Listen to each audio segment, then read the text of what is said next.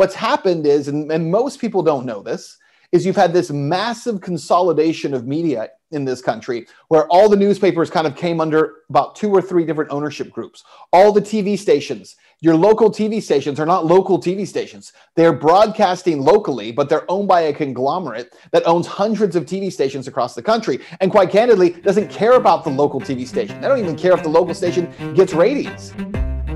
The following is the audio version of a video released at peakprosperity.com. Visit peakprosperity.com to watch the video and to find other insightful content such as articles, discussion forums, and exclusive subscriber only content. Welcome, everyone, to this Peak Prosperity interview. Today, we're going to be talking with Emmy Award winning investigative journalist Ben Swann. His career in network journalism began in 1998 as a cameraman for KFOX TV. He's since been a sports producer, an evening news anchor, uh, deep experience as an investigative journalist. But to set that stage, I should probably note that he graduated with a Bachelor of Arts from Brigham Young University at the age of 15 and a master's degree in history from California State University at the ripe old age of 17. So we're talking with a very smart guy here. In 2012, in an episode of his for the series Reality Check, which I watched all the time, this episode went viral because Ben had interviewed President Obama about the controversial drone kill list. Let me ask you then also about the, the so-called presidential kill list that's gotten a lot of attention and this, this list of, of folks who have been targeted for assassination. Right. And on that list have been U.S. citizens who have not been afforded trial, including Anwar al-Awlaki. Mm. Uh, how do you, as president, or any president for that matter, regardless of party or person, utilize that power to assassinate even U.S. citizens? Well, first of all, you're uh, basing this on uh, reports in uh, the news that uh, have never been confirmed by me uh, and I don't talk about our national security uh, decisions in that way. He also broke several details about local officials within the Cincinnati IRS office, which involved the IRS targeting scandal, which was then picked up by national news outlets. The claim that the ongoing IRS scandal was among low level employees is falling apart. The IRS structure is designed to prevent that. Here's how it works. When an application for tax exempt status comes into the IRS, agents have 270 days to work through that application. If the application is not processed within those 270 days, it automatically triggers flags in the system. He's been praised by Conor Friedersdorf of The Atlantic, Glenn Greenwald, then of The Guardian, Byron Tau of Politico, The Huffington Post, and the Columbia Journalism Review. But since then, his reporting has run into what we call the buzzsaw, something I've run into all on my own. Ben, welcome to the program.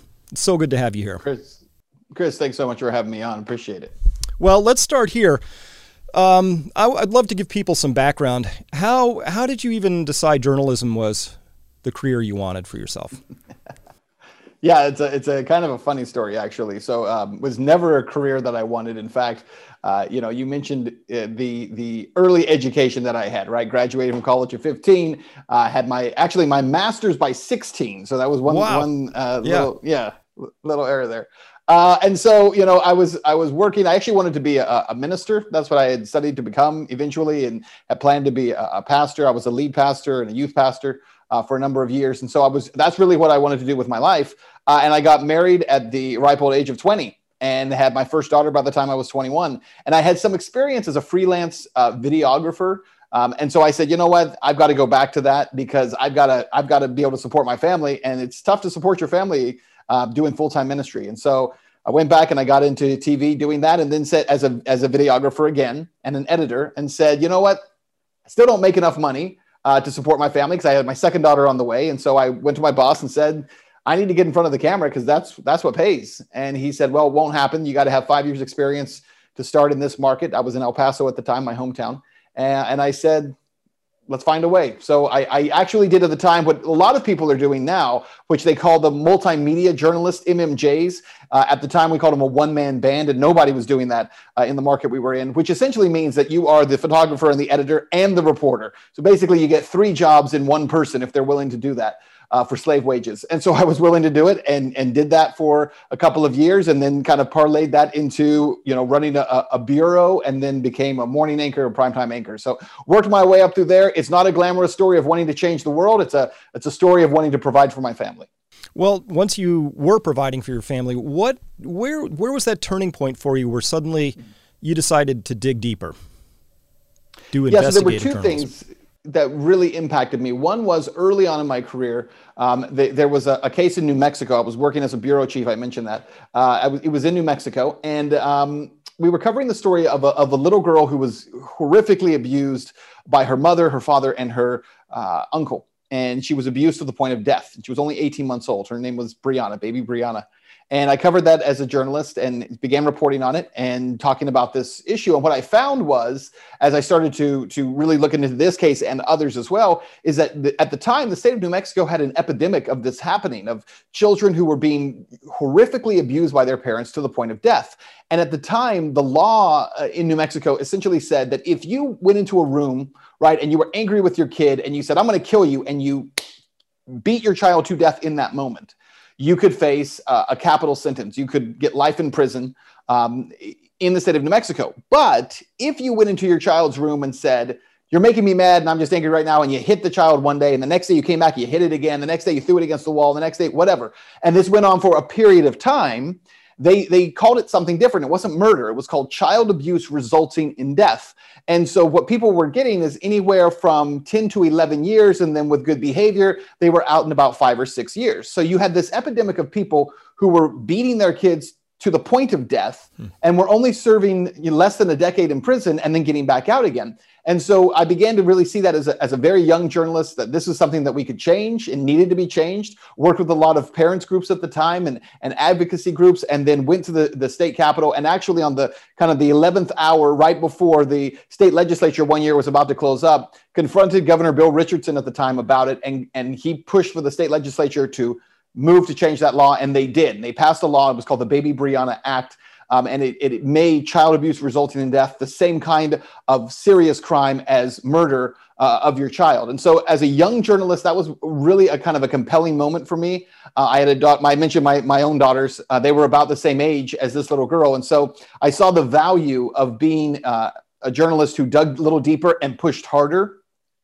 And then I would say I went for another, you know, um, n- near to about five or six years uh, where I really wasn't compelled to do a whole lot more until the drug war po- popped up in Mexico. And then once again, I think something triggered inside of me to see how national media wasn't covering the story, how it needed to be covered, uh, and presenting the truth of what was actually happening in Mexico, which at the time I was going over there every day. It was the most dangerous city in the world, Juarez, Mexico, and covering uh, the drug war that was taking place there in 2007, 2008. It was, it was pretty incredible. So is it fair to say that that somewhere along the way you you maybe reshaped your ideas about who the mainstream media really is and what they do? I know I started out pie-eyed and starry-eyed when I was young, maybe the age you're talking about, where I thought it's a system. It generally works. It's it's got some flaws, but more or less on balance, it's a force of good, or it works ish. Did did you have a moment in there where you suddenly said, "Hmm, this isn't what I thought"? Yeah, I, I, did. I think what, what for me was so surprising was I always was a bit of a skeptic, right? I thought that media was just money driven, right? And so you chase ratings and, and ratings equals money. And so if you can get ratings, that's that's all they really care about. And so I thought that for a long time. Um, and then as I began to realize that, you know, as I was covering stories in, in El Paso, covering the, the, the drug stories, and was seeing that the narrative, because listen, truth drives ratings, right? If you just go out and tell people the truth about what's going on, people are interested in it. They're genuinely interested. And I learned that kind of early on as well. And what I found was um, after leaving Texas and going to Ohio, and I was covering the the um, presidential race in in 2012, that particular year. In 2011, I was covering all that was going on with the election, and and really began to cover what was happening, and saw ratings there you know, growing like crazy just because we were telling the truth. We were covering at the time, you know, Ron Paul and the fact that he had this big blackout on him um, by the national media. Covering, you mentioned the IRS scandal. I was the guy who broke that story a year before it became national news because I had people who came to me and said, "Hey, listen, we're with these Tea Party groups in Ohio, and the IRS is coming to us, and they're demanding." you know hundreds of pages of documents including printouts of our facebook pages and our spouses facebook pages why would they want this in order to qualify to become a 501c3 uh, or a 501c4. And so, you know, I, I, broke that story very early on. And, and what I found was as ratings would pour in and people were interested, it had the opposite effect of what I thought it would. I always thought that news managers were going to say, oh, look, here are the ratings. This is great. Get get us more of it whether that's right or wrong i thought mm-hmm. that was how it operated that's how it worked right you build the business by by bringing in viewers and it wasn't that at all in fact it was the opposite it was the more people who paid attention to what you were saying and and to the truth that you were uh, unveiling to them uh, the more they wanted you to go away, the more they wanted you to be quiet, the more they wanted you to talk about nonsense that had no meaning for anyone at all. And I remember one of the things that, that I was told, uh, you know, you mentioned I interviewed President Obama. I, I, grilled President Obama with five questions, and I encourage people if you can go out and find it on YouTube. You know, it used to be on my YouTube channel till that got taken down. Uh, but if you have a chance to see it, uh, I'm very proud of the fact that it was it was not a partisan interview at all. It's so hard these days to find anyone who does nonpartisan work, but it was about facts. It was about saying, listen, you're saying one thing, mm-hmm. and this is the reality of it, and confronting a president with reality. Uh, and not with partisan talking points. And one of the things I found, you know, I had news managers at the time who watched this interview, which, again, as you mentioned, was getting international coverage and and praise from a lot of you know left leaning groups, right leaning groups. Like everyone was talking about the fact that this guy from Ohio was willing to question President Obama about a kill list that he was you know his his campaign was talking about, but he wouldn't admit he had. And I had news managers saying to me, why did you have to ask about that? No one cares about that. Why couldn't you ask about, you know, Cincinnati? Because that's where we were. We were in the city of Cincinnati. Why couldn't you talk about Cincinnati? Why can't you talk about the bridge here? And I'm like, the bridge? the bridge. The president of the United States doesn't care about a bridge, and the people who live here don't care about whether the president, how the president feels about their bridge. And I remember arguing with him at one point and said, "Well, maybe we could put a Cincinnati Bengals sticker behind me. Would that make you feel better if that's if that's the kind of credit you got?" And they, you know, we used to fight a lot about that stuff. And so for me, it was it was a process of realizing that the, the business was not what I thought it was. I thought they were in the business of chasing dollars, when in fact most media is in the business of actually serving a higher master, um, which essentially hands down propaganda to them. This is how we want the world to think. This is how we want the population to operate, you know, convey these messages. So, thank you for that insight because I, have slowly come to that myself where I'm confused by watching people who are truth tellers getting great ratings. And I, I, would, I thought naively somewhere along the way that the incentives would align at some point where some other journalist, some newspaper would say, you know what, forget this, we're hemorrhaging, we're having to lay off staff, maybe we should just try this truth thing for a while. And they don't, which means there's a more powerful incentive than their own well being. And I'm struggling to understand what that is. So you're mentioning the system of control, as it were. There, there's some, some serving the system is more important than making a profit. Is that accurate? in your view? Well, I, I think I, I, do think that's accurate. I think there's a couple of things that cause that to happen, though. One of one of the things that that really is a, a catalyst to this is the fact that we don't have a lot of competition in the media space, right? So if we, you know, you go back even you know 30 years ago, just local TV, if you just talk about local television, right? It used to be that in every market you had anywhere from three to four TV stations, maybe five if you had those UHF stations. Remember those independent ones? And so you might have five, you know, or even six TV stations in, in a single market. And what you would find is in those markets, they would all be owned by six different owners or four different owners, however many channels you had. They all had their own owner. And those owners, if you go back 50 years ago, owned one TV station and so you literally had TV stations owned by hundreds of different people across the country, local newspapers owned by hundreds of different families across the country who each in their own community owned a piece of this media, right? And so it was very difficult to convey one message and send that from the top down because you had dissenting voices. And some people cared about money and some people cared about turning a profit and ratings. You had a different worldview. What's happened is, and, and most people don't know this, is you've had this massive consolidation of media in this country where all the newspapers kind of came under about two or three different ownership groups. All the TV stations, your local TV stations are not local TV stations. They're broadcasting locally, but they're owned by a conglomerate that owns hundreds of TV stations across the country. And quite candidly, doesn't care about the local TV station. They don't even care if the local station gets ratings at this point. The, the rate, the way they make money is not by selling those commercials to lawyers and to car dealerships. We think it is. If you're watching TV in your in your local town, you think, "Oh, they're making money because they sell commercials. That's how they make money." It's not how they make money.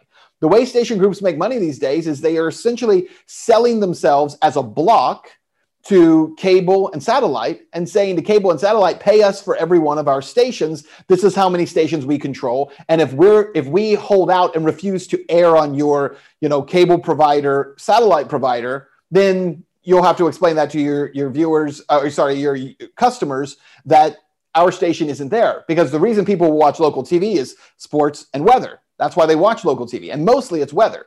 Um, and so what you find is these big conglomerates they control so much that it's easy to send a top down message to one or two of them because now that whatever you say to them trickles down to hundreds of different TV stations, which means tens of millions, hundreds of millions of people across the country. And it's really consolidated into a few groups. So I think what we see is the lack of competition and the lack of, of actual uh, diversified ownership has created this problem. And then, of course, you have at the network level just a few companies that own all of it, right? They own everything, and they're also sending down those kind of top down messages. So the way to break it is you need to create more competition. I think I don't think that's ever going to happen. Not going to happen. Interesting explanation, Ben. In your deep experience, how is mainstream media failing us as a country? Uh, failed us yeah, failed us. I, I, would I wouldn't even give it the the um, courtesy of using an active term, right? Because the truth is is that it's it's over with, right? Mainstream media, broadcast media, print media. Uh, completely failed us, utterly failed us, and and it did so. Really, if you really want to trace it back, go all the way back to when the the TV show 60 Minutes, which everyone's familiar with, uh, became the first television broadcast television show to sell advertising right? It completely changed the world because they started selling advertising and they became a money making entity. And then every other TV station realized, oh, this news thing that we do that was a liability before can actually be a moneymaker. And so we see that starting to happen. And, and then what we see now is you have, uh, for a long time, people have looked at media as being biased, slanted.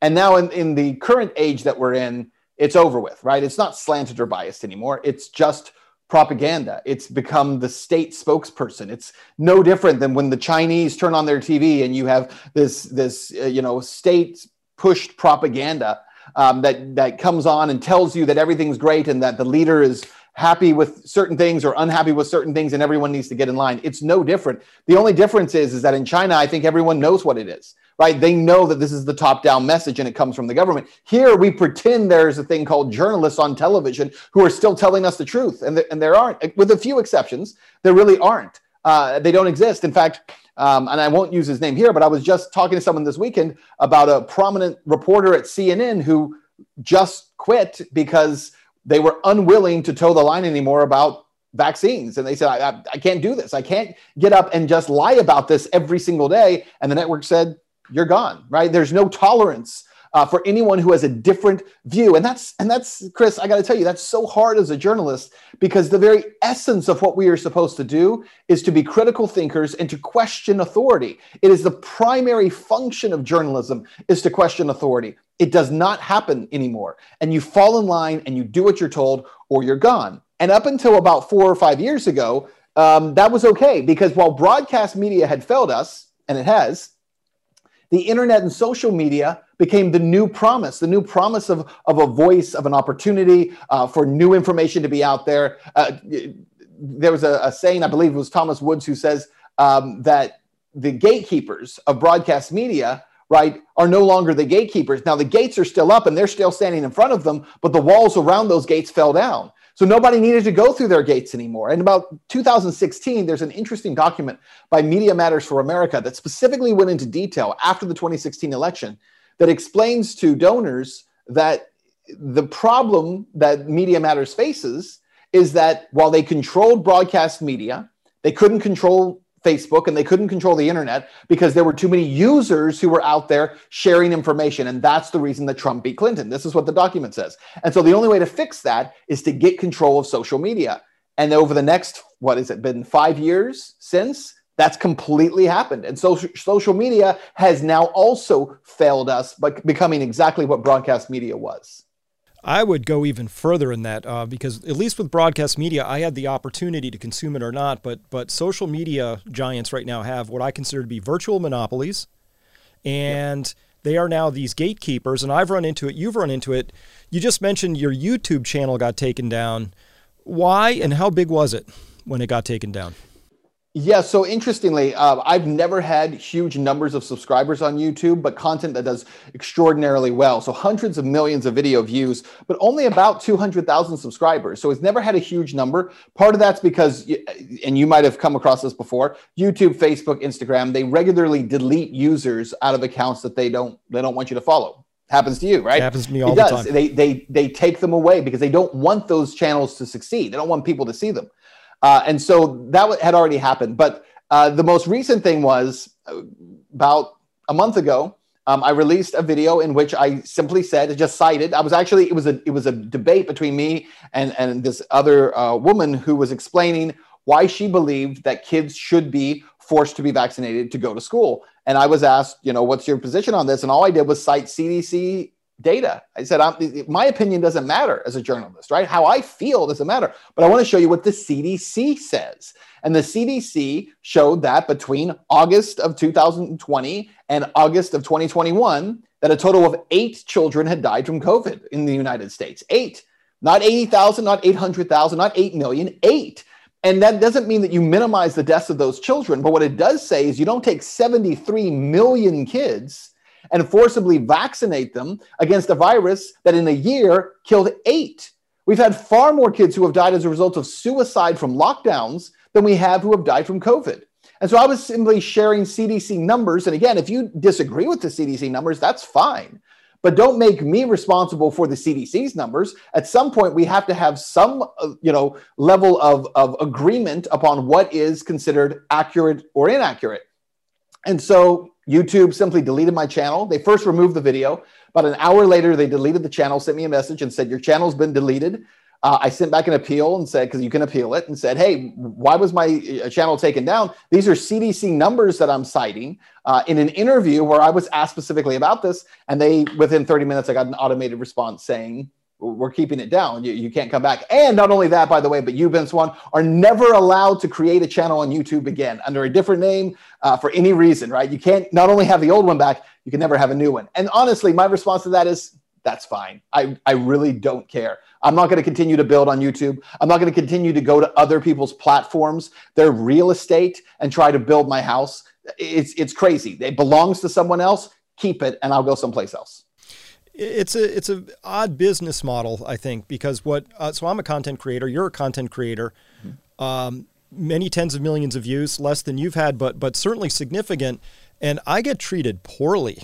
But uh, it's, it's, this is like this is like you come over and you help clean somebody's house, and they they just get a cane out and they start whipping you from time to time because they just feel like it. It feels very predatory, abusive. Silicon Valley has lost me as a concept. It feels quite pathological, if not psychopathological at this point in time. Just a bunch of psychopaths. So I've decided, yeah, let's let's um, let's build this alternative media because here's what I learned in COVID, Ben. This was fascinating. I'm a scientist, so all I was doing was was relating science.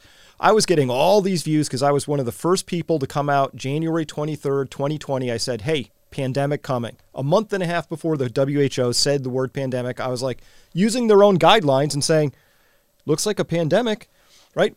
I was having this yep. massive climb in subscribers because people were hungry for that context for the truth.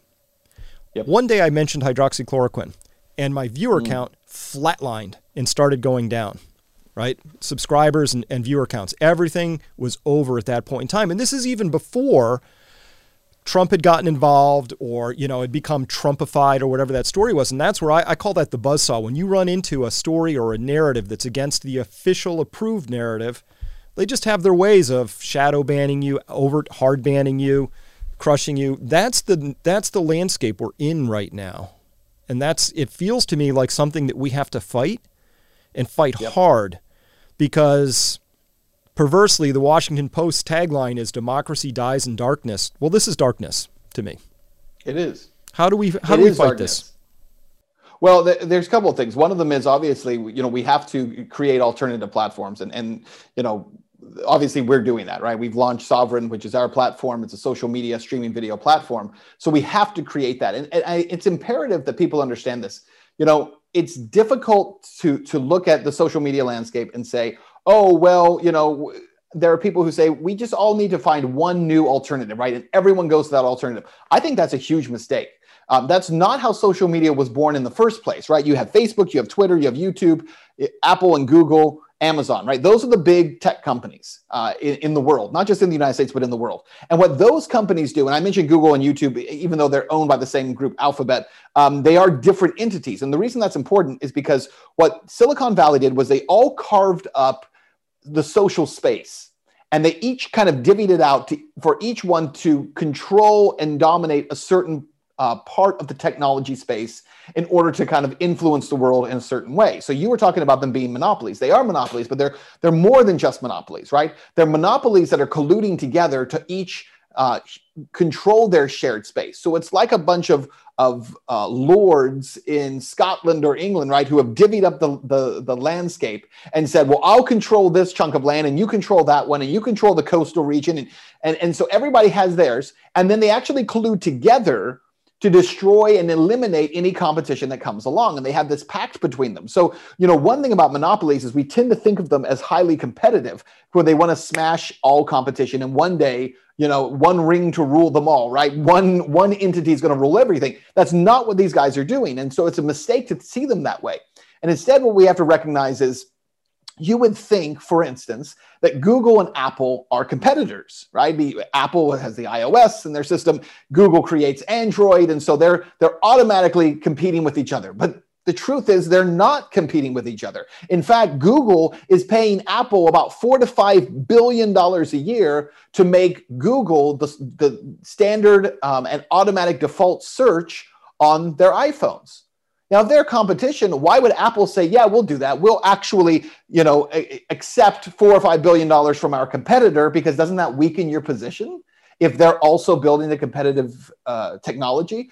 But they don't see it that way.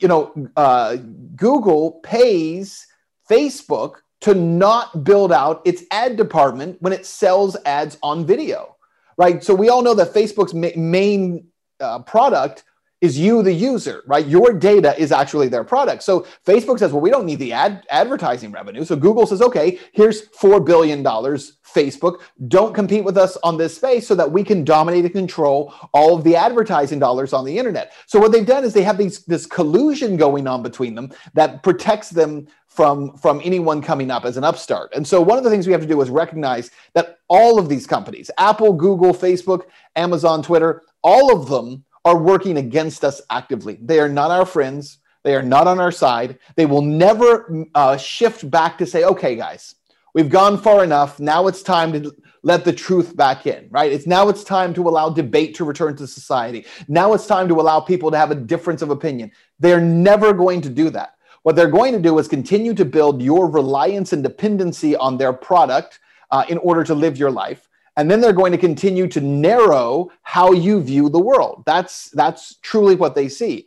And so one way that we have to overcome that is build separate technologies build them outside of silicon valley which is what we're doing build it away from from what they're using. And then i think one thing that we have to do is start exposing um, exposing each other to the idea of the original concepts of what makes this country great debate, discussion, disagreement, point of view, freedom of belief, freedom of conscience, uh, the right to speak about something, even if you're wrong. You still have the right to speak if you are dead wrong in what you're saying. It's okay. But what we've done is we've created a fake narrative that says the most dangerous thing is someone who's wrong. And so the biggest liars and the most wrong people in society get to dominate that. Uh, yeah, super well said. And, and I actually think that this is my personal view um, this is a really critical juncture. You mentioned, you know, what what made our country great. Well, at least part of that has to be that you have a broad and rich middle class, right? And yes. we know that every South American country with a little tiny elite and a very, you know, oppressed majority underneath, they're not stable places to live. I don't want to live there. I want to live in a stable, peaceful, prosperous country. I think that what the, the social media giants, but it's more of that. We have institutional failures. The Federal Reserve is making sure the billionaires are more billionary, and the FDA is making sure that nobody can compete, you know, with the messages that comes through pharma companies. And all of this is about more power, more money, more control for a very tiny elite. And we should have a robust discussion about that. Like, well, that's the direction we're going. Do we want to go there and why? but we don't even get to have the conversation because, well, the tiny elite doesn't want us to have that conversation because it might be awkward for them. But you know what I love, Ben? I love seeing the little eruptions come out. Let's go, Brandon, right? We had a national yes. news person on there try and do what the media is doing, which is reshape something in the in the in the moment, right? That wasn't the chant yep. that was being said. And so I, to me, the way I interpret that chant is these are people saying, we don't agree with lockdowns forever. We don't agree with masks without science. We don't agree with vaccine mandates for all sorts of reasons. We don't agree with the tiny oligarchs getting more oligarchy and, and, more powerful. We don't agree with elections that we can't verify and have confidence in. There's a very wide set of legitimate grievances, and we're supposed to be able to petition, but we can't anymore. That's right. That's right. The redress of grievances is that other part of the First Amendment, right? So if you think about it, like the entire First Amendment is actually a progressive amendment, right? So your your freedom of speech, your freedom of religion, all of those things, they it builds upon itself. Years ago, I did a video explaining this, but it kind of builds upon itself. That starts with your freedom of conscience, just to believe what you believe. Then your right to actually say what you believe. But if, if your right to speak doesn't matter if you don't have a right to believe something. If you don't have a right to think then your right to speech doesn't matter. Then you go out and you speak, and then it comes becomes with that is your freedom um, of the press, right? And the freedom of the press is not. I've heard people say that's the only uh, profession that's mentioned in the in the uh, Constitution. It's actually not. It's not a profession. Freedom of the press was not about uh, some company or corporation having the authority to speak. Press was anyone having the ability to now disseminate their views. If you go back to like Common Sense written by Thomas Paine, right? Mm-hmm. That was a pamphlet that Thomas Paine put together and began distributing on his own and passing it around. It wasn't about the elite or some corporation having authority. It was about you have the right to, again, your conscience and your belief system. That's the religion part. Now to say something about it, that's the speech part. Now to not only say it, but to influence others in that Today, that's called, by the way, misinformation and disinformation. Your ability to share with somebody else your conviction and your belief. In the Constitution, it's called freedom of press. And then from there, and your right to redress of grievances. What is that? That's your right to go out and protest and speak and demand not just, I'm mad and I'm not going to take it anymore, but to go to those who are in elected authority and say, you will either represent us or we will remove you from your position of authority. And that's the other thing is that when you take away, you mentioned elections right now, right? YouTube hates that stuff. So this will have to be on the longer version. Mm-hmm. Uh, the, the talk about elections. Elections are insane right now. Like this idea that you cannot verify an election you can't you can't know how many people voted you can't know whether or not someone still lives in your state or you're having drop boxes here in georgia where i am in atlanta I mean, there's no question there are ballots being pulled out in the middle of the night under a table and no one can verify where this came from or verify anything, right? So you take all of that away. And if you remove those, those foundations of that very First Amendment in our country, now we move to the Second Amendment. So we don't want to get to the Second Amendment. So we got to go back to the first and give people back their ability to speak and their right to a voice and their right to influence and debate and discuss. That is so critically important. And it's it's being stolen from us. One thought on the Let's Go Brandon. You know, I have a little bit of a different take on it. So I agree with you 100% that when people say Let's Go Brandon, they see this as a great example of gaslighting, right? Uh, um, a person who's in the media they hear one thing being said, even paused and listened to it, and then says, Oh, look, they're saying, let's go, Brandon. No, they're not. Obviously, they're not. But here's my personal belief I actually believe the reporter didn't know that she was getting it wrong. I think that, and this is something that people miss, the people who are in media in this country are so disconnected from the rest of it that even though it had already been viral and the you know the fjb uh, chants going on in stadiums across the country have been happening every weekend at college football games, national NFL games. It had already been happening. And, and those voices were being heard. But people who are sitting in those newsrooms across the country are so disconnected. She probably had no idea what that chant was, had never heard the chant before, had no clue about it, and then heard it in real time, didn't understand it, because even though on video it's easy for us to understand, sitting in the stadium might be hard to understand. And so she did what so many reporters do.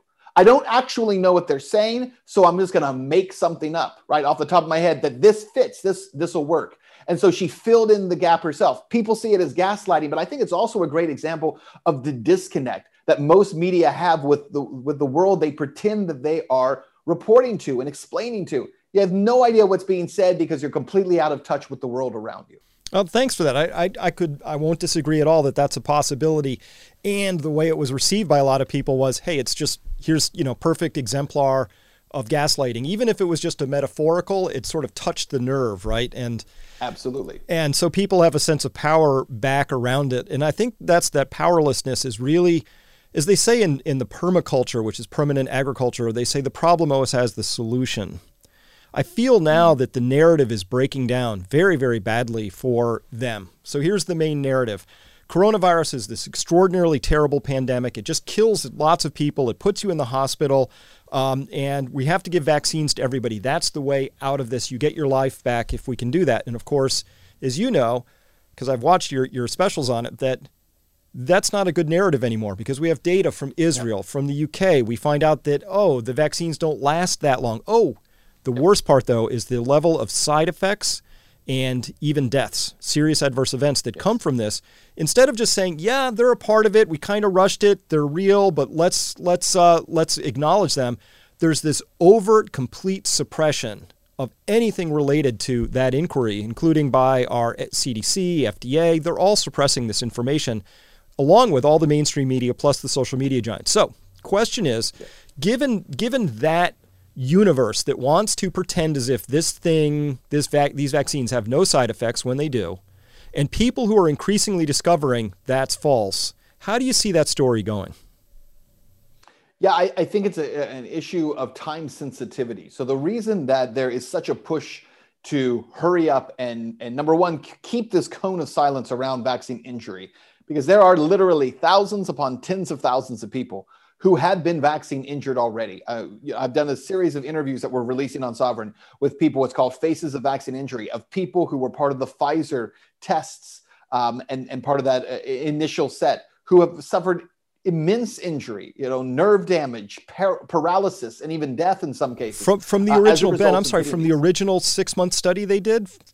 From the original study that they did. This was in order to get an EUA. Pfizer yep. had done this this test, and they had given these vaccines to a, a number of people. Um, and among those people, there are at least, at minimum, five thousand people who suffered adverse side effects, including severe nerve damage, tremors, paralysis, and death as a result of that. You say, well, wait a minute, this can't be true. Why haven't I heard about it? And the reason you haven't heard about it, as I discovered when I began interviewing these people, is that uh, the FDA and Health and Human Services, while they've had conversations with these people, they refuse to acknowledge that any of their injury is the result of a vaccine, even though in almost every case, uh, the side effects began within hours of first receiving the vaccine. In some cases, it's the first dose, but in most cases, it's the second dose of the Pfizer um, where this has happened. And what's I mean, unbelievable. You're talking to these people, Chris, and and they're explaining to you, you know, that in some cases they had it within 24 hours. And one woman, it's her daughter, right? Her, she had a son who had COVID, another son who was given the placebo, and then her daughter was given the actual Pfizer vaccine. On the second dose, her daughter immediately feels the sensation, which, by the way, has come up in multiple interviews now, of feeling like water was running down the inside of her arm. And then begins to have, um, you know, a, a huge anxiety. Her heart is racing. They have to go to the hospital and the and the doctors are telling her her daughter who to this day in october of 2021 right so it was in january that she got the shot by october she still can't walk and they're telling her it's because of anxiety. You must have anxiety. So here's what's, what I have found is happening is that in thousands of cases, there were people who were injured as a result of these vaccines, and none of it gets into any of the data because the, the FDA and Pfizer itself and Johnson and Johnson, none of these companies will acknowledge that the result of this person's injury has anything to do with a vaccine. And this is what is so troubling when the FDA now goes ahead and, and, their board approves giving these vaccines to five to 11 year olds, right? And they're saying, well, we don't even know what the, uh, um, side effects could be. We'll have to find out once we start giving out the vaccines. That's insane. You don't test people this way. You know, there, has been an argument made about the Nuremberg trials that this is this is what we're going through. That's literally what this is. You are testing the vaccine on children and saying we'll find out whether or not it affects them. And so, what's amazing about these interviews, and I encourage people go to Sovren.media to watch them. Um, we're, we're releasing these a few at a time. Is to see that there are, as I said, in one group, just one group alone, 5,000 people as part of the test group on which these were tested who wound up with serious side effects. Um, that's an so unbelievable. Ben, that's amazing. Incredible. That's amazing. So, so there were roughly 22,000 people in both the control and the Pfizer jab for first, but then when they unblinded it, they let some of these 22,000 controls also get the jab. Are you saying it's in that larger group? 5,000 out of no more than 40,000? I'm saying, best. yeah, the, of the people that we've talked to, they were all part of these original tests, and there are at least 5,000 of them. Uh, now, that's, I haven't talked to all 5,000, so let me be clear about that. Yep. But of the ones I've talked to, this is what they're telling me. And, and every single person I've talked to so far was part of the original control groups of the Pfizer, except for one guy who was part of the Johnson and Johnson group. That was that was separate, and he did it when there was some kind of pressure back in April to start t- testing and trying the Johnson and Johnson, and he's paralyzed.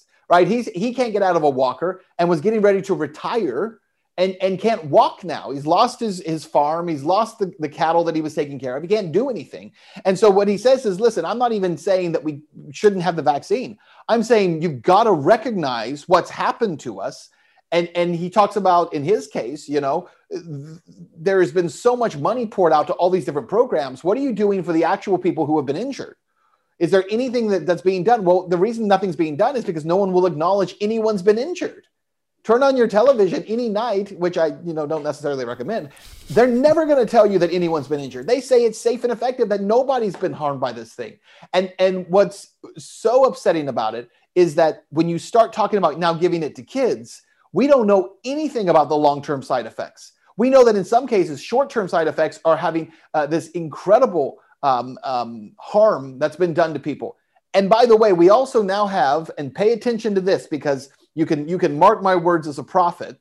Look at the data that's coming out right now. There are a, a striking number of young people who are starting to have heart attacks around the age of 22, 23, 24 years old. There's an article that came out recently that talks about the, the rise of heart attacks among healthy 22 year old women. Mm-hmm. What?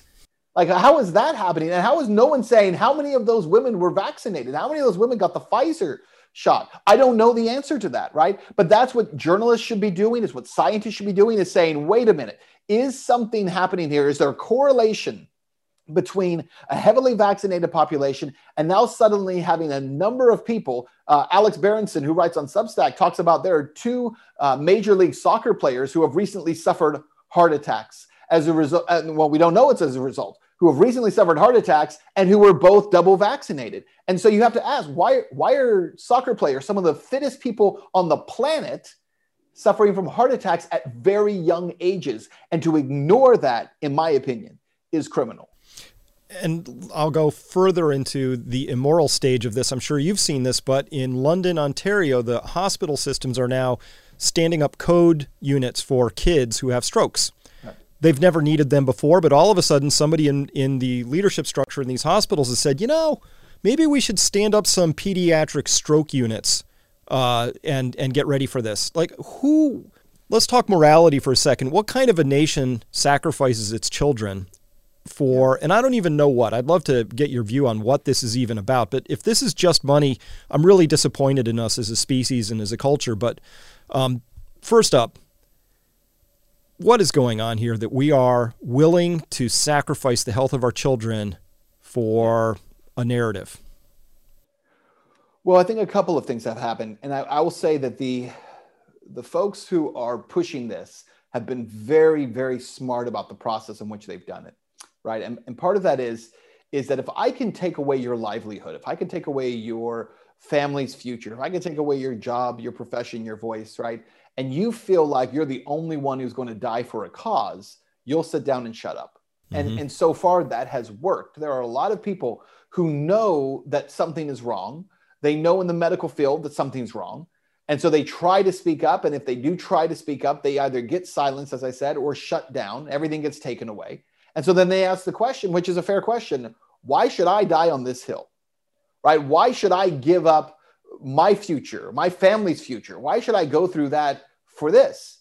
Some, it's someone else's job to say something, right? And so we've thought that for a while. And, and I equate it to, it may sound dramatic, but I equate it to the, the story of, and there were a number of these stories uh, back in the 70s and 80s. I don't know if you remember this, Chris, but there were home invasions that took place.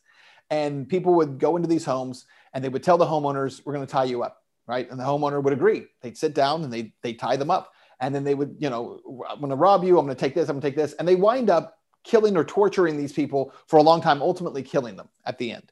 Um, and, and law enforcement began to put out information, right, in the 70s and 80s, warning people about home invasion, saying, never let them tie you up, right? If they tell you they're going to tie you up and then they'll let you go afterwards, or they're just going to do this for now, don't believe them, right? Fight to get out of there, don't stay. And then this was a warning that actually went out because people had this, this belief that if you, they tell you something, right, and they're only going to go to this point, you believe them because you're hoping that they're telling you the truth. And that if they and if you do what they tell you to do, if you comply, right, then they'll leave you alone. They'll they'll spare your life. And so what you find is there's a, a I think a, almost a psychosis that goes along with people where they want to believe that if I if you're just telling me I only have to go to here, only wear a mask for 2 weeks. Okay. All right, I'll do it. I mean, did I say 2 weeks? I meant the rest of your life. But just mm-hmm. wear the mask and if you just wear the mask, and now if you just stay home from church and you just stay home from your business, and if you only eat outside, and if you only vaccinate, and if you only double vaccinate, and now you only quadruple vaccinate, right? If you just do what we tell you, because you even alluded to it, this is the way out. They keep telling us that. There's a there's an additional phrase on all of this messaging that says this is not forever. This is just till we get out. If you just comply, until we can get out, then everything will go back. So you have this huge swath of the population that believes that. They're the ones who are willing to be tied up. Okay, you can tie me up as long as you won't hurt me, as long as you'll let me go at the end, then, then I'll go along. What I think is increasingly, increasingly happening now is we see people saying they're never going to untie you, right? So I refuse to be tied and I refuse to go along because I don't believe you. You're lying. So instead, I'm, I'm deferring to that other response which is I've just got to fight you the whole way, got to fight you on everything. So you tell me just mask up, it's not a big deal. Well, you may have thought that. Turns out it is a big deal. Why? Because you're you're this is becoming the new form of compliance, right? Prove to me in a position of authority that you are a good subservient serf and wear your mask. I won't wear it anymore, right? I, I, won't. I won't be willing to do anything you're telling me to do because you have proven that every step along the way you've been lying to me. And I think that's where uh, I think it's heading. I think there are more and more people who are moving now to the side of non-compliance. I won't comply. I tried to do it. I try to be nice. Try to get along. I tried to pretend that that that you were sincere when you told me you wanted a way out of this. And meanwhile, you know, the pharmaceutical companies reap billions of dollars. Meanwhile, we go from get your vaccine to you, you're going to need four shots and you're going to need one every single year for the rest of your life. And you go to what is the phrase that's now being used? We're being told this isn't the last one, there'll be others. And if there are others, that means they're just going to repeat this playbook. So at some point, you have to be willing to no longer comply. Wow, that's very well said. You know, as as uh, as I've remarked in the past, the hardest part about two weeks to flatten the curve is the first twenty months. You know, it gets easier from there, right? But one of my other big reporting areas is it was May of 2020. I, I looked at the sequence of this virus and said, oh, this thing came out of a lab. Completely obvious, right? I was de- derided as a conspiracy theorist until, it, for some reason, in January of 21, they're like, oh, yeah, maybe we could talk about that now. So that was, you know, somebody let that go. But Anthony Fauci is very clearly up to his eyeballs in having created this particular virus and then it's also not that hard to find out that they, whoever they are, they were working on these vaccines well in advance of this coming out, and they'd been talking about having a, a SARS like thing come out. And this had been a big uh, program of study since probably at least 2015.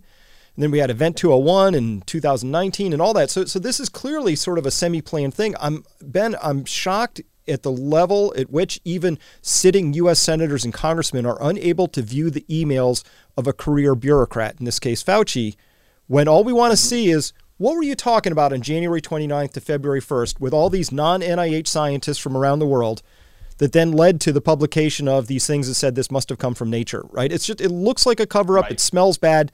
And somehow we're at a state in our governance in the United States where a bureaucrat can stonewall the elected person. So when we talked about elections, you said, well, you know, we have our redress. Well, at least we can vote the buggers out.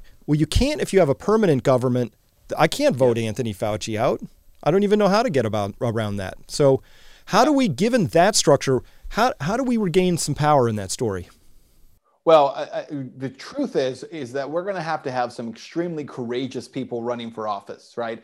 Uh, and it's you know, please understand it's figurative, yep. but it's got to be people with machetes, right? Who are going in and saying, and and the crazy thing is, if you go back over ten years ago, you know, a guy named Ron Paul was running for president, and he was the crazy old guy at the end of the stage who kept talking about the bureaucratic state being too big, the deep state controlling government, about the, the military industrial complex being too big. And, and someone, he kept saying, and he was going to be the guy, right, had to come in and start cutting out the bureaucracy, start removing departments from within the core landscape of what's in Washington, D.C., and eliminating entire departments just get rid of him completely, just flat out. And everyone said he was crazy. That guy's crazy. The, the, the, the amazing thing is, a decade later, we look at it and I think you have to say it's the only thing that makes sense. How do you control, as you said, you know, an institution like the NIH, NIAID, that actually controls all of the science in the country because they give out billions of dollars in grants. A- Anthony Fauci has more power over what is published in medical journals than any person on the planet because the NIH hands out billions of dollars in grants to universities and to study programs in order to get information that he wants. And if you if you research anything he doesn't like, or anything that goes against what he wants to see out there, right? You don't get the grants. So all of the grants are uh, pointed toward institutions that bend the knee. And so, okay, we'll do whatever you want because we want that money, right? All the universities want that money. And so he has the power to completely dominate all of this information. And that's happening across the board from one kind of bureaucratic institution to the next. They completely dominate and control um, influence over society. I'm sure you saw this this new thing the Wall Street Journal has reported about um, the Department of Homeland Security talking about wanting to give $450,000 per person to every migrant who was involved in a family separated at the border. Right? Uh, how insane is this idea? And, and when you hear this idea, it only tells you one thing. This idea was only designed to drive a wedge between uh, Americans over this issue, right? Because the numbers are so unbelievably high. It's $450,000 per person, which means the average family would do over a million dollars, right? And these are people who, whether you feel bad for them or not, broke the law, entered the country illegally, did not wait uh, in line, did not go through any kind of process. And by the way, yeah, do that. Hand out millions of dollars to immigrant families and you're going to have you think you have a, a, lot of people coming over now record numbers coming over now hand out one check one check mm-hmm. to one family and you're going to bring the poor of all over the world and why wouldn't you right? Of course they're going to come.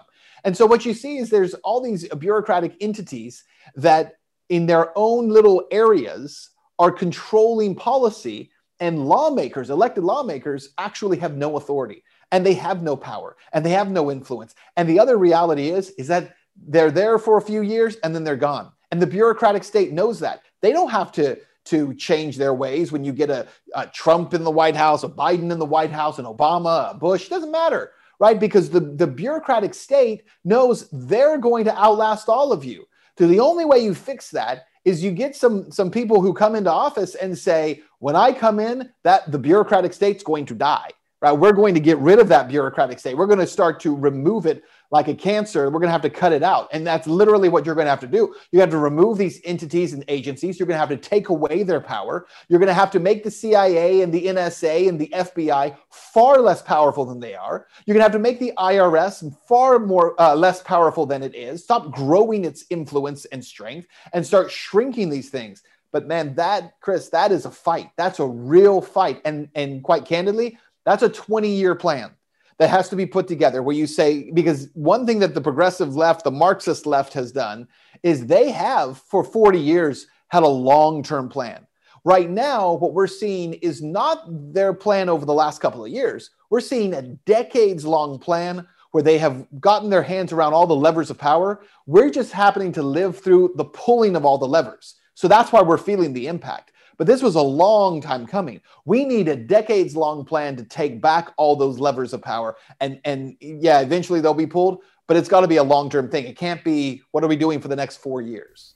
Well, Ben, um, very well said. And, and I'm going to um, pimp a book here, which is uh, I've got I have an advanced copy of RFK Jr.'s uh, The Real Anthony Fauci. If you haven't read it, get your hands on it. Anybody watching this, it is a tour de force, standard Robert style. Um, he just it's footnoted, documented, like every possible thing. He doesn't like just make an assertion. It's all there where it came from, and it's astonishing. And it just shows a system of control that this guy has exerted. And he's not a good guy. He's he's he was a bad guy during the AIDS crisis. He's been a worse guy here, or maybe just as bad, however you score it, but not a good guy. So.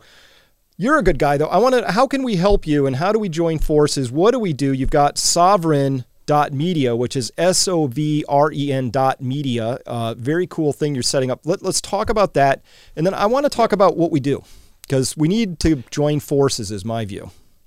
Absolutely. So Sovren Media, what we've set it up as is a streaming video social media platform, all right, that's been created for the purpose of getting information out there and, and refusing to allow it to be censored anymore by these big tech companies. So what we, you know, if, if your viewers are watching, say they go to Sovren, what do I do? Well, you sign up for it. You get a username and then you have a feed, a social feed similar to Facebook. You follow creators and you begin posting content yourself and you create this ecosystem. And so um, we want to encourage people to come over and be a part of that system. But then content creators such as yourself, Chris, I mean, you guys are the lifeblood of it. So what we want to see are content creators come over and and begin posting your content unedited and and speaking freely onto that platform and then utilizing your existing platforms to promote where people can actually find that truth. One of the things that you know sites like Rumble uh, fail to have, and I'm not criticizing them, but one thing they fail to have uh, is a social media aspect for sharing, and that makes it very difficult. You know, you go and you post on on Rumble and you say, "Okay, my video's up." Now, how does anyone know? Well, what you have to do is you have to now copy your link. You have to go back to original social media and say to everyone, "Hey, on Facebook and on YouTube and on Twitter, this is where you can see it on Rumble, right? And so what we want to do is really build that social media ecosystem again, where people are able to communicate with each other within the system and share content within the system. I think that's critically important um, to how it needs to be done. And also because you know our goal is to to build out our full project onto the blockchain, it's really being designed there in order to set us you know apart from some of these other companies that if Google and Apple and Amazon decide they want to disappear you from the internet, they do have the power to do that if you build it through the blockchain, if you build it through decentralized technology the way that we are, they won't have that ability. Well, that's fascinating. And so I know Odysee's got a, a blockchain video uh, piece that's out there, and I've been using that. But it does feel like we have to be prepared for this to get a little bit uglier before it gets better. I mean, we're going to have to be smart. Uh, we don't want to get parlored, right? I, I loved mm-hmm. what um, the president and CEO uh, Andrew Torba of, of Gab did. He saw the the agents provocateurs, as it were, coming in and trying to load up his his uh, Twitter analog with uh, violent statements. He caught it, nipped it in the bud. Didn't happen, um, but you know Parler wasn't quite as lucky with all that. So I'm just saying it's uh it'll be a scrum, right? Uh, Got to be smart oh, about this. Absolutely. Listen, they, if, if you think that those who hold power in society will simply give it up easily, there's no way that's going to happen, right? And and and I I want to say, you know, I think Gab, those guys have done a great job. Andrew has done a great job with Gab, um, and he's been smeared so badly and so unfairly. Um, and same thing with Odysee, right? So Odysee, I think, is a great alternative. Uh, because it is blockchain based and it's great. Again, it lacks that social media component. Mm-hmm. So sharing becomes a little more difficult uh, through that system. You know, I think one thing that's really important uh, is that as we as we all do this, right? We're all trying to create different different mechanisms by which to protect ourselves. Um, one thing that we want to do is as we develop out technology and build out kind of a technological structure, we want to share that with other groups and say, hey, use this. Stop building on servers that can be deleted. Stop building in ways that you're going to get taken down. Because the more of us that are out there, the better. It doesn't have to be one entity right that rises up like a tower because if that happens and it gets co-opted we're back at square one again So you just have to really protect against that. I, I, I think decentralized answers are the answer. I think it's the only true way forward. Well said. My hope in this story, Ben, right now is that I do see an awakening happening. Um, I'm in contact with, and I found I've, it's sort of almost like these fires burned away all the intellectual frauds and moral cowards. And then I found the people who are standing tall, and that's been wonderful. And I feel now that, that there is, I feel the winds shifting, that enough people are waking up that um, whether it's watching you know trash pile up in New York because of, of pushback there, or it's it's people reaching out to me personally by email saying, "Here's what we're doing." I can the winds are are changing. What what's your hope in this story, if if I could ask? Yeah, I, I agree with you. I think it is changing. I, I will say this that I've been warning people about a lot of these issues for well over a decade, and I will tell you that um, there are a lot of people who just couldn't hear it they'd say, well, that sounds a little crazy, or that sounds conspiratorial, uh, or that sounds extreme. And then you start to live in the extreme and you say, oh, God, maybe this guy's not crazy. And so then you start to, to wake up, right? And so what, what I've told people before is this that uh, when you're asleep, nothing gets you up like that sudden jerk, right? Something that just shakes you from your sleep. And so you don't kind of come up in a groggy way. You're immediately awake and alert. And I think that's what has happened to millions of people, tens of millions worldwide, who were asleep and didn't recognize that, you know what, they've given us a few things. They've given us social media, they've given us uh, entertainment and Netflix all day long, and, and, you know, food that shows up at our house and products that arrive and we don't even have to think about it. And so we've created this very comfortable, sleepy, lazy society. And now all of a sudden people have been jerked awake and say, wait a minute, what are we doing? Right. And so what, what I couldn't have done in 10 years uh, I think that tech companies and, and bureaucrats have done in a matter of 18 months, right? Awakened tens of millions of people to say, I didn't realize this was a problem, and now I do, right? And so you, what you find are kind of strange alliances of people who are coming together and pushing back in ways that I think, uh, you know, the the elites, as they like to call them, I, I hate that term for them, but that's mm-hmm. what they think they are, um, in ways that they would never have expected. And you mentioned about the trash piling up in New York, where you know the the, the police officers who aren't there, the nursing uh, wards in certain hospitals where maternity wards are closed now because nurses aren't there. Right? There is a shift happening where the thought is the harder we squeeze, the more they'll comply. When in fact, the harder we squeeze, the more that slips through your fingers. I think that's what we're living in right now, and I'm, I'm encouraged by that. Well, fantastic. And thank you so much for your time today. Thank you for all your efforts. Uh, how do people follow you now? What's the best way? Well, the, the best way is go to Sovren, S O V R E N dot media. Um, I post everything there. Obviously, I still post on my other social media channels as well. But really, what the only thing I post in those channels is to tell people to go to Sovren to see content. Right? That's essentially what it's used for. So go to Sovren.media. You can follow me there. All of the content that we're putting up is there, along with stuff that, quite frankly, I'm excited because I could never say these things on other social media. I despise and detest the idea of self censorship as a journalist because I'm afraid that my channel will get deleted. I don't have to worry about that posting on Sovren. And Chris, we we invite you to come and, and join Sovren as well uh, to put your content there. We're not an exclusive channel. There's no reason it can't be in multiple places. But the more places it can be, where more people can be exposed to it, the better we think the world will be. Well, thank you for that. And I will certainly be joining up. And for anybody who might be confused, dot media the media forms the same basis as com. So this is not sovren.media.com, it's just sovren.media. All right. Well, Ben, thank you so much for your time today. Really appreciate it and all you're doing. Chris, thank you.